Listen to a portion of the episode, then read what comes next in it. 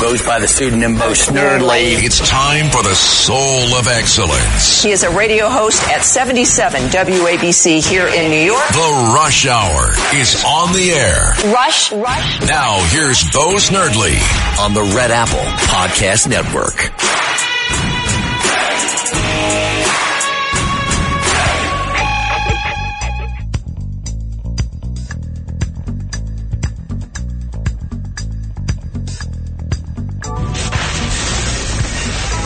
Attention Ditto Heads. Attention Bo Scouts. Goes by the pseudonym Bo Snerdley. It's time for the soul of excellence. He is a radio host at 77 WABC here in New York. The Rush Hour is on the air. Rush, Rush. Now here's Bo Snerdley. Welcome, my friends. It is Thursday, and welcome to your Thursday Rush Hour. Nick, I'm assuming that the uh, telephone lines lines are our normal lines, right? So 800-848-WABC is the number to call. If you'd like to be on the program today, 800-848-9222. There is a lot to talk about this afternoon. President Trump is supposed to be arrested again. Well, no, I'm sorry. He was summoned. This is not an arrest. He has been summoned with the indictment. But nonetheless, he'll be hit with more charges today, these phony charges by Jack Smith. We are going to start something new here on Bo Snerdley's Rush Hour. I am very pleased to let you know that later on this hour, Andrew Giuliani will be joining us, and we're going to do that every Thursday. Andrew and I are going to get together and talk every Thursday. I love Andrew Giuliani. I love we had a chat the other day that was just so amazing. And uh, Andy Andrew has graciously agreed to come back on the program and hang out with me every Thursday. So later in the program, we're going to talk to Andrew Giuliani. Of course, your calls are always welcome, and we're going to take as many of your calls as we can squeeze in this hour too. Uh, there is something that I would like to lead off with that is not ordinary for this program and that is a piece by David Brooks of the New York Times. I think that this piece is something that most, uh, there are probably a lot of upset people in the New York Times because he told a few truths, and these truths normally escape the headlines of any mainstream press outlet. Now, he also did not leave his position of being a Trump hater. And he gets to that in the beginning and the end of the column, but it's the rest of the column that is worth actually going through. And you might be as surprised as I am from it. If you also heard Mayor Rudy he was talking about the Devon Archer testimony that has been released. It shows, number one, that this Congressman, Dan Goldman, is just so full of it. Uh, but it, more importantly, it shows that Joe Biden has been lying all the time, and we knew that about involvement with his son's business. To the David Brooks piece. It is entitled, What If We're the Bad Guys Here? He begins this way, ladies and gentlemen. Donald Trump seems to get indicted on a weekly basis. Yet he is utterly domineering his Republican rivals in the poll, and he is tied with Joe Biden in the general election surveys. Trump's poll numbers are stronger against Biden now than at any other time in 2020. What's going on here? Why is this guy still politically viable after all that he has done? We anti-Trumpers David Brooks says, speaking of himself and his ilk. We anti-Trumpers often tell a story to explain that. It was encapsulated in a quote the University of North Carolina political scientist Mark Hetherington gave to my colleague Thomas B. Edsall recently. Republicans see a world changing around them uncomfortably fast and they want it to slow down, maybe even take a step backwards. But if you are a person of color, a woman who values gender equity, or an LGBT person, would you want to go back to 1963? I doubt it.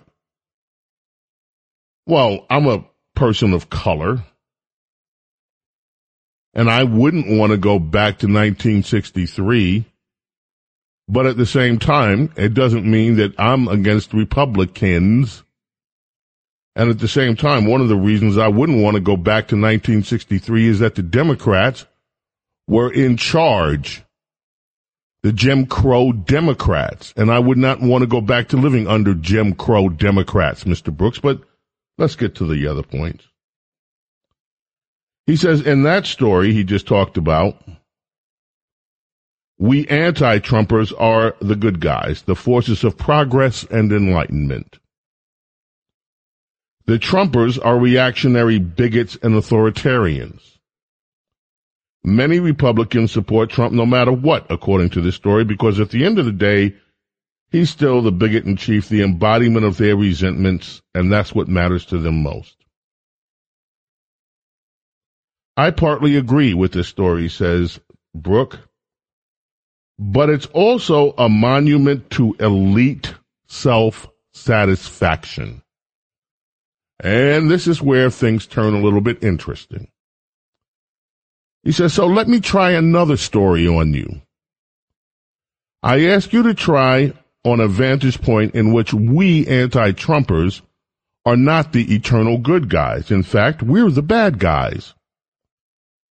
This story begins in the 1960s when high school grads had to go off to fight in Vietnam, but the children of educated of the educated class got college deferments. It continues in the 1970s when the authorities imposed busing on working class areas in Boston but not on upscale communities like Wellesley where they themselves lived. The ideal that we're all in this together was replaced with the reality that the educated class lives in a world up here and everyone else is forced into a world down there. Members of our class are always publicly speaking, speaking out for the marginalized, but somehow we always end up building systems that serve ourselves. The most important of those systems is the modern meritocracy. We built an entire social order that sorts and excludes people on the basis of the quality we possess most academic achievement. Highly educated parents go to elite schools, marry each other, work at high paying professional jobs, and pour enormous resources into our children who get into the same elite schools, marry each other, and pass their exclusive class privileges down from generation to generation. And then he cites a book. And let me pick up further. The meritocracy isn't only a system of exclusion, it's an ethos. During his presidency, Barack Obama used the word smart in the context of his policies over 900 times the implication was that anyone, anybody who disagreed with his policies and perhaps didn't go to Harvard Law must be stupid. Over the last decades, we've taken over whole professions and locked everyone else out. When I began my journalism career in Chicago in the 1980s, there were still some old crusty working class guys around the newsroom. Now, we're not only a college dominated profession, we're an elite college dominated profession. Only point, only 0.8 of all college students graduate from the super elite schools. There are 12 of them.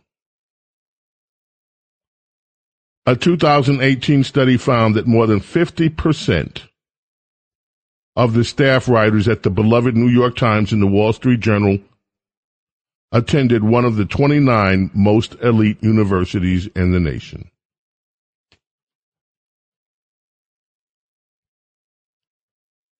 He goes on to say that members of our class also segregate ourselves into a few booming metro areas. San Francisco, DC, Austin, and so on. In 2020, Biden only, Biden won only 500 or so counties. But together they're responsible for 71% of the American economy.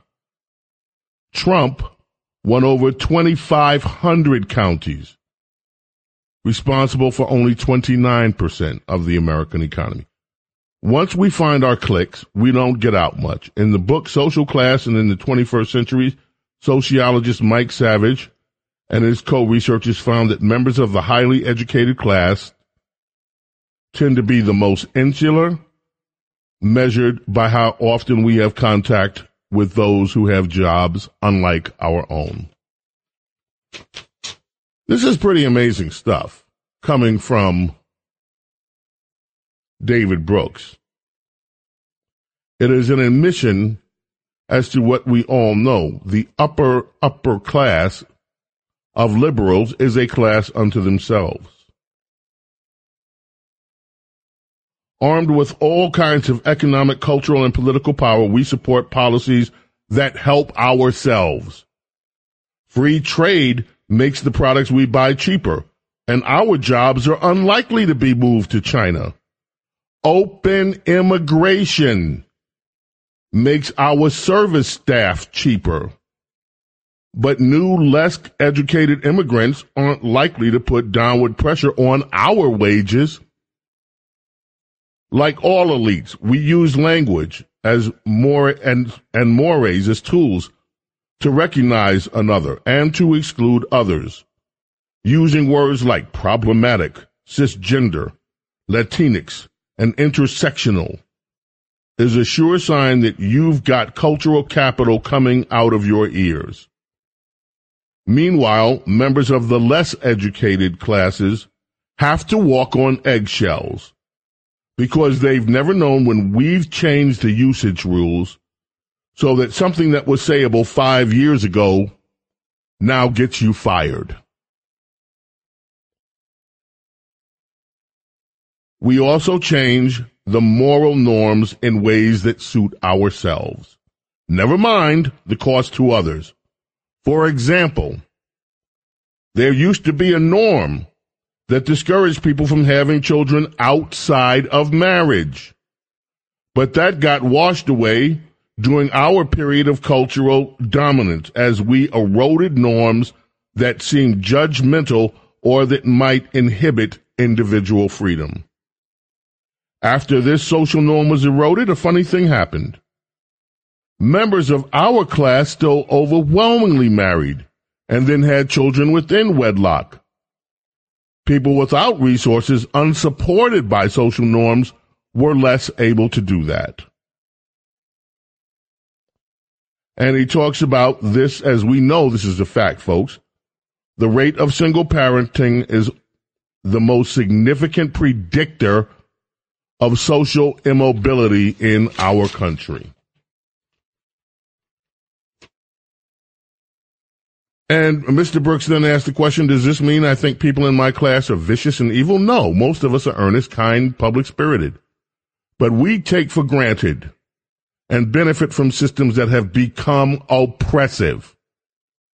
Elite institutions have become so politically progressive in part because the people in them want to feel good about themselves as they take part in systems that that exclude and reject.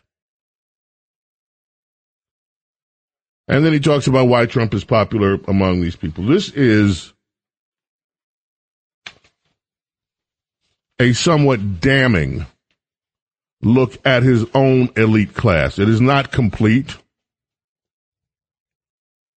He says, for instance, in here that the elite wanted to do things that less less judgmental. They are the most judgmental people on the planet.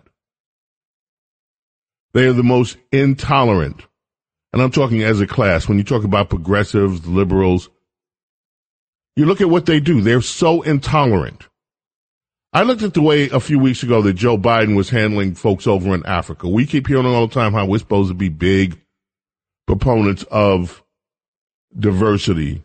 One of the African nations, I think it was uh, uh, Uganda, put in some really stiff anti-homosexual legislation in their country. It's a sovereign country.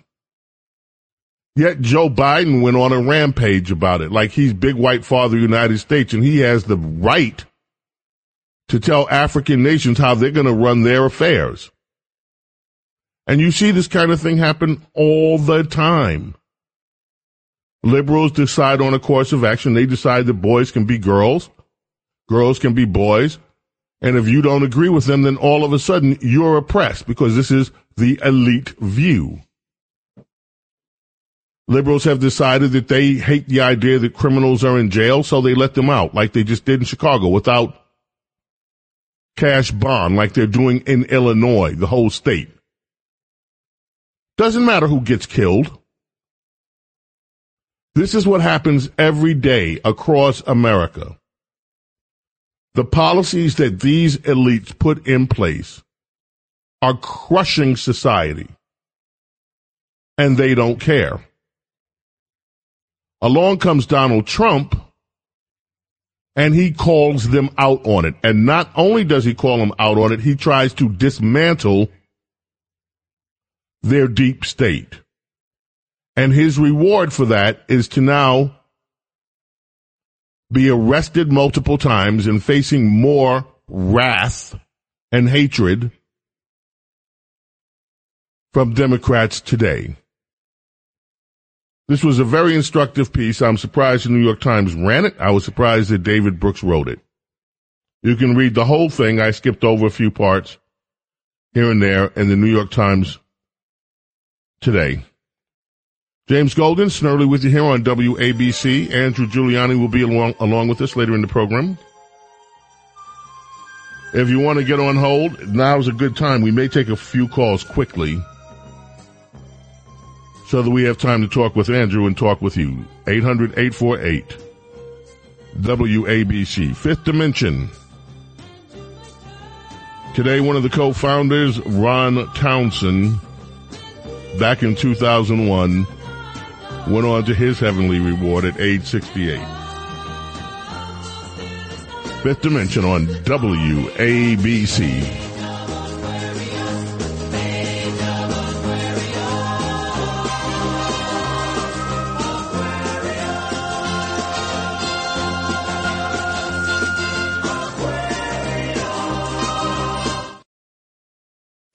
The Rush Hour is on the air. Attention Ditto Heads. Attention Bo Scouts. Rush on the Red Apple Podcast Network.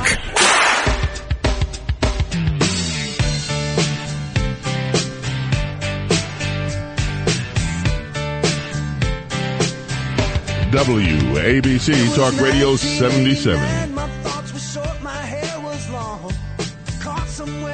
Kid Rock And brings us back on WABC.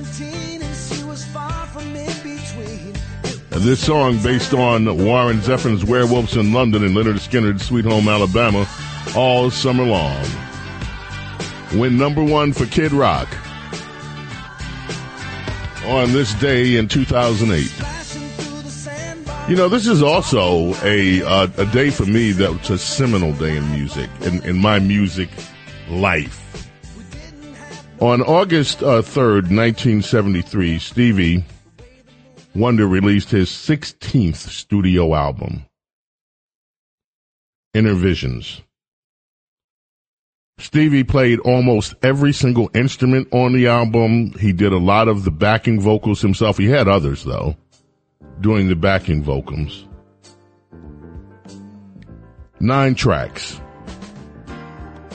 Oh my gosh. Good choice, Nick. This is Golden Lady from that album. And it was an incredible album. This album won multiple Grammy Awards for Stevie, followed the Grammys that he had won with the Talking Book album. And if you look at Stevie's history, there were like four albums in a row that you could see the maturity of him from the incredible but young Motown artist following the Motown formula, then leading in the Motown formula as a songwriter, as a composer, as an arranger and producer. It, he began to change with the album that had Do Yourself a Favor on it. Where I'm Coming From is the album. That was appropriately titled Where I'm Coming From. And he started experimenting with his sound on Where I'm Coming From. Music of My Mind followed that was a phenomenal album. First time that many of us heard synthesizers widely used on a record. Then came Talking Book with its own unique sound. And by the way, Talking Book, the engineering, you don't hear people talk about that much, but the engineering on that record was incredible. It was a sonic marvel. Then came this, Innervisions. And this record came out, and this Stevie was the Stevie Wonder. He had grown into an entirely different Stevie Wonder than the little Stevie Wonder and the teenage Stevie Wonder. Just an incredible artist. So I'm not going to play a lot from this album today, but on this weekend, I'm going to go through the Innervisions album with you on our Saturday morning radio extravaganza. Just a wonderful, wonderful recording. Now, as I said, Andrew Giuliani's going to join us and I want to talk about the indictments with Andrew Giuliani and I want to talk about them with you. So this is the opportunity that I'll have to speak about them with you. Uh, Andrew will be along at about 40 minutes uh, after the hour. So let's get your call started right now.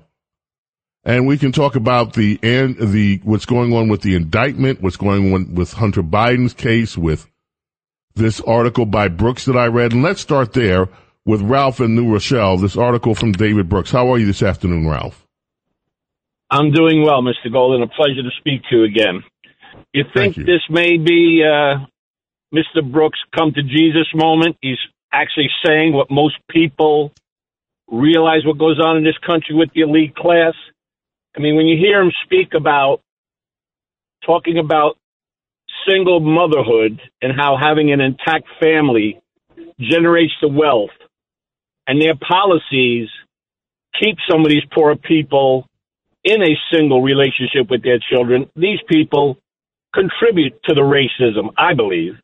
And also when it comes to school choice, he's talking about the elite universities that they go to. They don't even give the poor people a chance to get out of the crappy schools that they're in so the kids can get a better education. You know, I think he's setting himself up because he knows when Donald Trump gets back in office, he is going to clean house with all of this crap. And that's my feeling. Well, he, well, I don't know about. Look, I think if Donald Trump is able to secure the presidency again, if you think liberals went nuts the first time, you put on your seatbelt because we're going to be in a land that we have never seen before. They think that they finally got him. They've loaded so many charges. Right now, he's, you know, he's approaching 80 charges. When, when he gets through with Georgia, and Georgia's coming, by the way, the sheriff in, in, in this county in Georgia today said, well, Donald Trump is going to have to get a mugshot here. No mugshot everywhere else, but we're not going to alter any rules for Donald Trump. He gets no special treatment here. So they're planning on putting Donald Trump in handcuffs and making him do a mugshot, probably the perp walk. I wouldn't doubt it if they can get away with it, if the Secret Service would let them do that. What is going, this is unconscionable what's happening in Georgia even before the charges. Now Fani Willis down there has pushed it back. She's saying it might be September before she brings charges, the beginning of September, before she had asked the courts to clear the first few weeks in August. But see, they're all playing together to try to make sure, and this is duplicitous, what they're doing, to try to make sure that not only Donald Trump has to fight himself on four fronts now legally. This is election interference like we have never seen in this country But this is also a warning to those people associated with Donald Trump. You want to work for this guy? Guess what we'll do to you?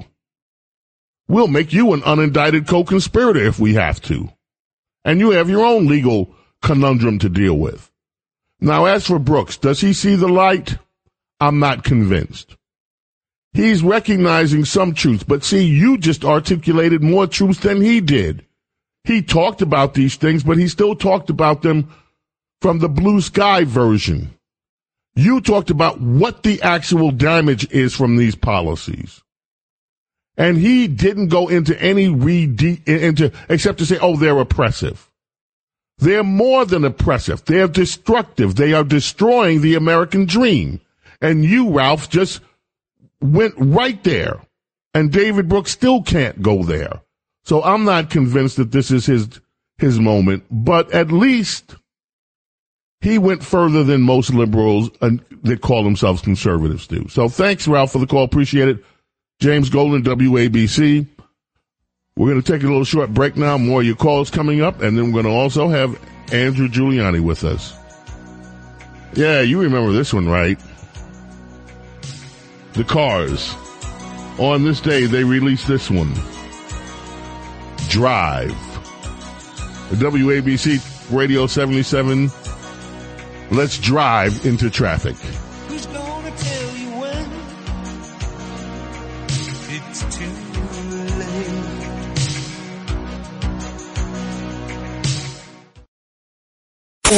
It's the Rush Hour with Bo Snerdley on the Red Apple Podcast Network. Patsy Cline on this day in 1999 received a star on the Hollywood Walk of Fame.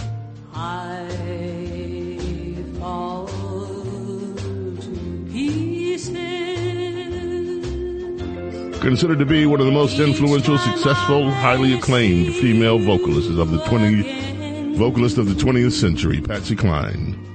On WABC Talk Radio 77, there is a, to me, it's almost hysterically funny piece in the New York Times today as well by Mara Gay. She says that Mayor Adams is turning his back on immigrants and New York City's legacy.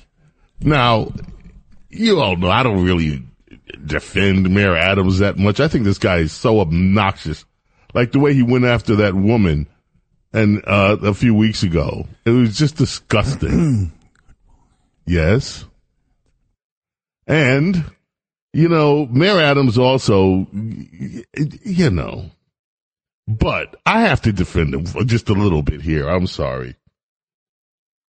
It seems that Mara Gay is upset. She says, still there's something uh, particularly disappointing about New York City's official response to the asylum seekers unfolding under the gaze of the Statue of Liberty. Oh, how lovely. Nearly four in ten city residents were born outside the United States. Waves of immigrants, Dutch, Irish, Italian, Jewish, Chinese, Latino, and Afro-Caribbean immigrants, along with many others, helped build this city. So did millions of black Americans who chased dreams in the city after fleeing the tyranny of the Jim Crow South. You might want to add there, Miss Gay, fleeing the Democrats of the Jim Crow South. But of course you wouldn't do that. The, that rich legacy doesn't seem to be on Mr. Adams' mind. Since the moment migrants began showing up last spring, he has made clear he wants little to do with the practical or humanitarian issues their arrival has raised. The mayor has provided basic service for the migrants, and rightly so, but at every turn he's done so grudgingly. He complained loudly that the immigrants were a burden on the city's resources. His administration shut down a welcome center at the Port Authority. You know what, Miss Gay? Come out of your fantasy world, your high elite fantasy world. Illegal immigrants are a burden. And if you were going to be honest, intellectually honest, which apparently seems to be impossible, you should know that the asylum system that many of these people are coming here is a sham. I mean, so Mayor Adams isn't welcoming enough. I mean, for goodness sakes, really? The city's being overrun. You have people sleeping in the streets, but that's not enough for you. Bring in more. Bring, who's paying for it, Miss Gay? I find this ironic. You all have, have closed your eyes to what's been happening with illegal immigration for the last 20 years in America. And now all of a sudden it's here in your backyard and this is your response? Oh, he doesn't have the right attitude. He's doing so grudgingly. Really? Get a, get real. Ladies and gentlemen, Andrew Giuliani is here with us. Andrew, how wonderful that we are going to be able to speak with each other on a weekly basis. How are you doing, my friend? Well, Bo, thank you so much for the invitation. And I just got to tell you, the one thing that I would even add to that is that Mayor Adams actually invited this problem to New York City. I remember a year ago he called Greg Abbott a racist. He continually yep. dared them to send up immigrants to, uh, you know, these asylum seekers to New York City, and he even came in and greeted the first ships. We told him at the time that uh, that this was a disaster waiting to happen, and it seems like his ego has gotten in the way, and he certainly has chewed off far more that he bit off far more than he can chew. You got that right, Andrew. Let's talk about these indictments. Okay, yeah. number one, I have seen a plethora of esteemed lawyers, some of them not partisan, by the way, some of them who just do law, they don't do politics. And the majority of what I've read is that they're saying, oh, come on, on this last indictment, yeah. there's no crime here. This is all, this is not, this shouldn't have even been brought once again. And of course, then we have the unindicted co-conspirators. I know that hits hard. Talk to us about your take, uh, but, but there are people defending this and saying, yeah. "Oh yeah, we finally got Trump now. Oh, this is this is justice has to be done." What is your take on these indictments that the president is going to have to deal with this afternoon? Well, I've been hearing those people say that for the last seven years. It's probably the exact same people that you and I have been seeing over that stretch saying the exact same thing, whether it be Russia, whether it be the two impeachments, whether it be the three previous indictments, and now this one. You know, it's funny, Bo. On my Sunday show, I actually predicted this. I had a caller call in and ask if Devon Archer does testify, do you think that there's going to be a coming indictment on Trump? I said, if Devon Archer testifies on Monday, if in fact he goes through with it, my prediction is they will they will indict Trump by Tuesday or Wednesday, and sure enough, by Tuesday they did indict him. Look, I think anybody who looks at this from an unbiased lens has to see this for what it is, as completely political. And I'm actually here in a uh, in a few short days going to my wife's homeland of Lithuania for a week, and I can tell you that over there, when they look at what's happening to the United States of America it reminds them so much of the Stalinist show trials that they saw in Eastern Europe here just 60, 70 years ago. And that's really what it feels like, sadly, with these indictments. Why do you think that uh, there were unindicted co-conspirators? What is your theory? Your theory about that, Andrew? My theory is that's a warning sign, probably from Smith and the Justice Department, saying that hey, look, you know, you comply with us and we won't bring the weight of the Department of Justice uh, onto you. Uh, so that's my guess on that one.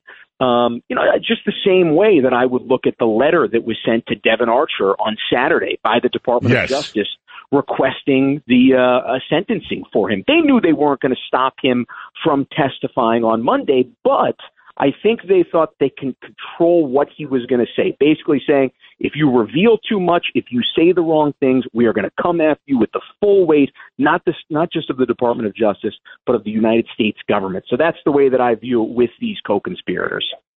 All right, Andrew, I don't know whether it's appropriate to ask you for your crystal ball, but I'm going to ask anyway. And so, all right, look at these eight. Now we're close to 80 charges now against Trump, and we have yet yeah. to get to what's going to happen in Georgia. Already, yeah. you've got a Georgia sheriff saying, Oh, salivating. Oh, he's going to do a mugshot unless somebody tells me different. Oh, no. So you know the handcuffs and the mugshot are going to come out in Georgia. Yeah. Looking at your crystal ball, look, they're trying to drain Trump's campaign dollars so that they have to get all diverted into legal defense. Number one. Bingo. They're trying to interfere with the election. How do you think all of this plays out?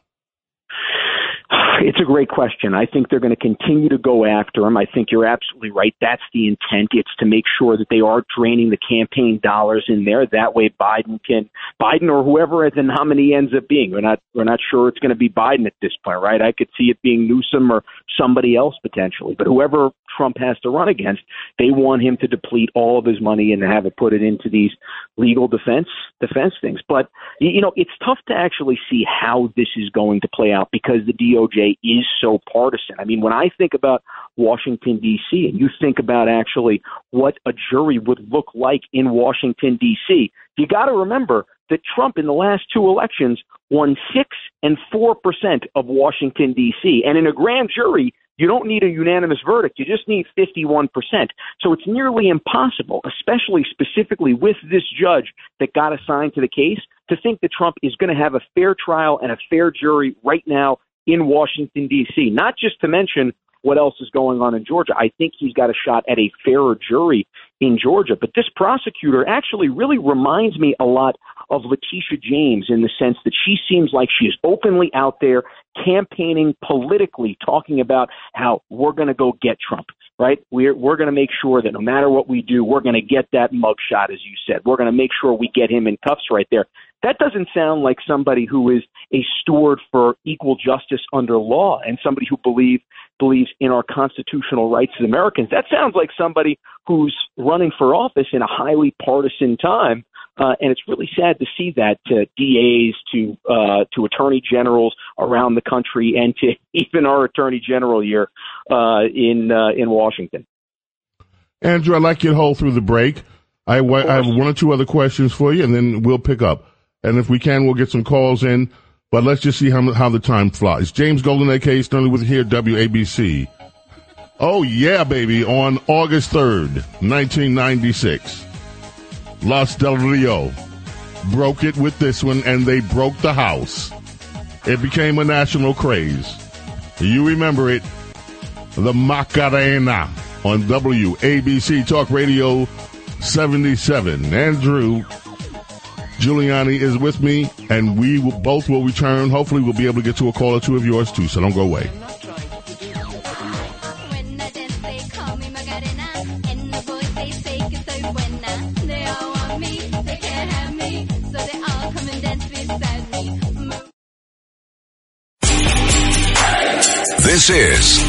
Rush Hour with Bo Snerdley on the Red Apple Podcast Network.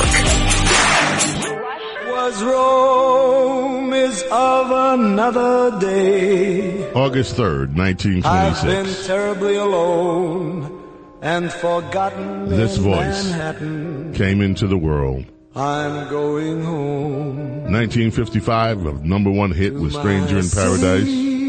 A decade later, 1965, this iconic song. Tony Bennett, heavenly birthday today. Born August 3rd, 1926. Another heavenly birthday, ladies and gentlemen. John Graham. Guitarist, EWF, Earth, Wind, and Fire. The heavenly birthdays just roll on on WABC Talk Radio 77. We have with us Andrew Giuliani. Andrew, let me ask you this question, please. And then let's see whether we can squeeze in a call. Yeah. I have yet to see the Republicans, the elected Republican class in Washington, D.C., standing in front of the Capitol, unified, saying, this abuse of the American judicial system threatens our republic and must stop. I've yet to see any consistent messaging from the Republican Party about the political price that Democrats will pay for this. What happens if this goes unanswered politically by Republicans, and why aren't Republicans standing out there as outraged as most of the Republican base are? It is a great point, and I guess the thing is, what's to stop them from do it, doing it again, right? What would stop them from doing Right. it again and continue to do this and utilize this basically uh, as a template for candidates in the future, for whoever it is? I mean, it's amazing to see what they continue to throw at President Trump. I actually spent the morning with him at Bedminster before he went down to D.C. and before he was getting indicted. And you know, the thing that he said to myself and a and a few other friends that were that were around him was, you know, the funny thing is this doesn't even bother me at this point. He said the first indictment it bothered me a little bit, the second indictment a little bit less, and by the third indictment and now I'm not even bothered by this at this point because he sees just how political this actually is, this action. It's it's horrendous to me to actually see this. And I think you have to ask yourself, when does it end and how does it end? How do we actually get our constitutional republic back where we can trust our justice system, where we can trust our Department of Justice? And I think at the very least, congressional Republicans need to be standing out on the steps of that Capitol and addressing the American people, each and every one. And look, if many of the left left on the media won't cover it, then that's their default in the media. But we know we would cover it. We know certainly that there would be other outlets, other fair outlets that would cover it. And at the very least, they can go out there and show that unity and show the American people that they're standing up for equal justice under law. Mary and Budd Lake, you're on with Andrew Giuliani and you're on with Bo Snerdley. How are you this afternoon, Mary? Oh, I'm thrilled that you called on me. And hello, Andrew Giuliani. You are a treasure, and Mr. Golden, you are a treasure. I have a an old, very old Irish um, protection prayer that, and it's not long, and I'd like to send it out for Trump now, as he's needing it. Adore Quickly, the please. Lord, dying. hmm Okay. Go ahead Adore quickly. the Lord. Adore the Lord dying on the gallows tree, save us. O holy cross of Christ, see us safe through. O holy cross of Christ, ward off from us all things that are evil. O holy cross of Christ, ward off from us all sharp repeating words. O holy cross of Christ, guide us the right way to happiness. O holy cross of Christ, see us safe through. O holy cross of Christ, lead us to life everlasting. Amen. Thank you, Mary. Let us quickly go to Gail in Connecticut. Gail, you're on with Andrew Giuliani and Bo Snerdley. How are you, Gail? Yes, I'm okay. How are you, Bo? Fine. I'm- Got to move I'm- quick.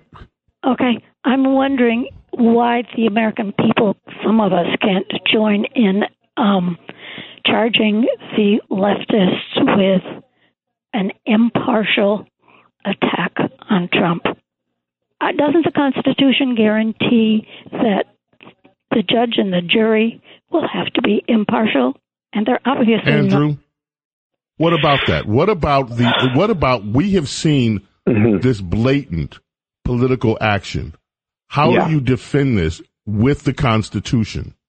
Uh, you know, I think you have to go and look right at the heart of the Department of Justice, and you know, this is not the FBI in particular, but at the FBI, and you could see just how rotten they've become, how political they've become. I would really say since Eric Holder, it feels like the DOJ became far more political under the Obama administration. First with Holder, then with Lynch, and now certainly we're seeing it supercharged with Garland. So I think in terms of fixing it, what you've got to do is you've got to root this thing out. And my suggestion would even be, hey, take this thing, take the Department of Justice, and move it outside of the Beltway. Maybe not even to like Alexandria, Virginia. Move it somewhere else in the country. That way, you're not going to get these people that are affected by the D.C. social scene because.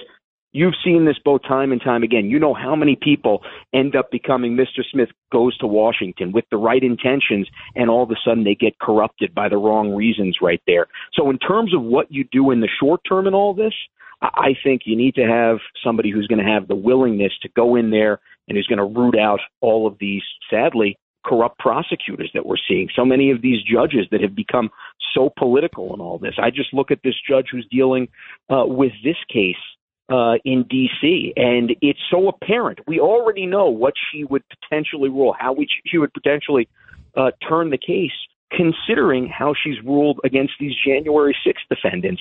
So there's no impartiality in my mind, and, and it certainly doesn't feel like it's something that the founding fathers uh, would uh, would would at the very least uh, support. You know, one of the things that has to be done, they have to be defeated politically. Yeah. We Yeah. must use this as an instrument to defeat them. We cannot clean up the mess that they've made unless we operate the levers. When I say we, unless people who understand, and I, this goes beyond politics to me. I would also suggest that that messaging should be to people on the other side of the aisle who respect the republic and who see this naked political uh, power grab for what it is that we ask them to join into to save this republic. Andrew, that's the time we have. Thank you. Thank you, Bo. We'll speak next week, my friend. I cannot wait. Always delight to have you and speak with Thank you. you, Thank for you, Andrew. invitation. Thank you. Andrew Giuliani, folks. May God bless, protect each and single, every single one of you, your loved ones and your families. God willing, we'll be here tomorrow for Bo Snerdley's Friday rush hour. Can't believe it's Friday already, and a chance to speak with you again on the phone. Sorry we couldn't get to every call. And we will see you tomorrow, God willing. Bye.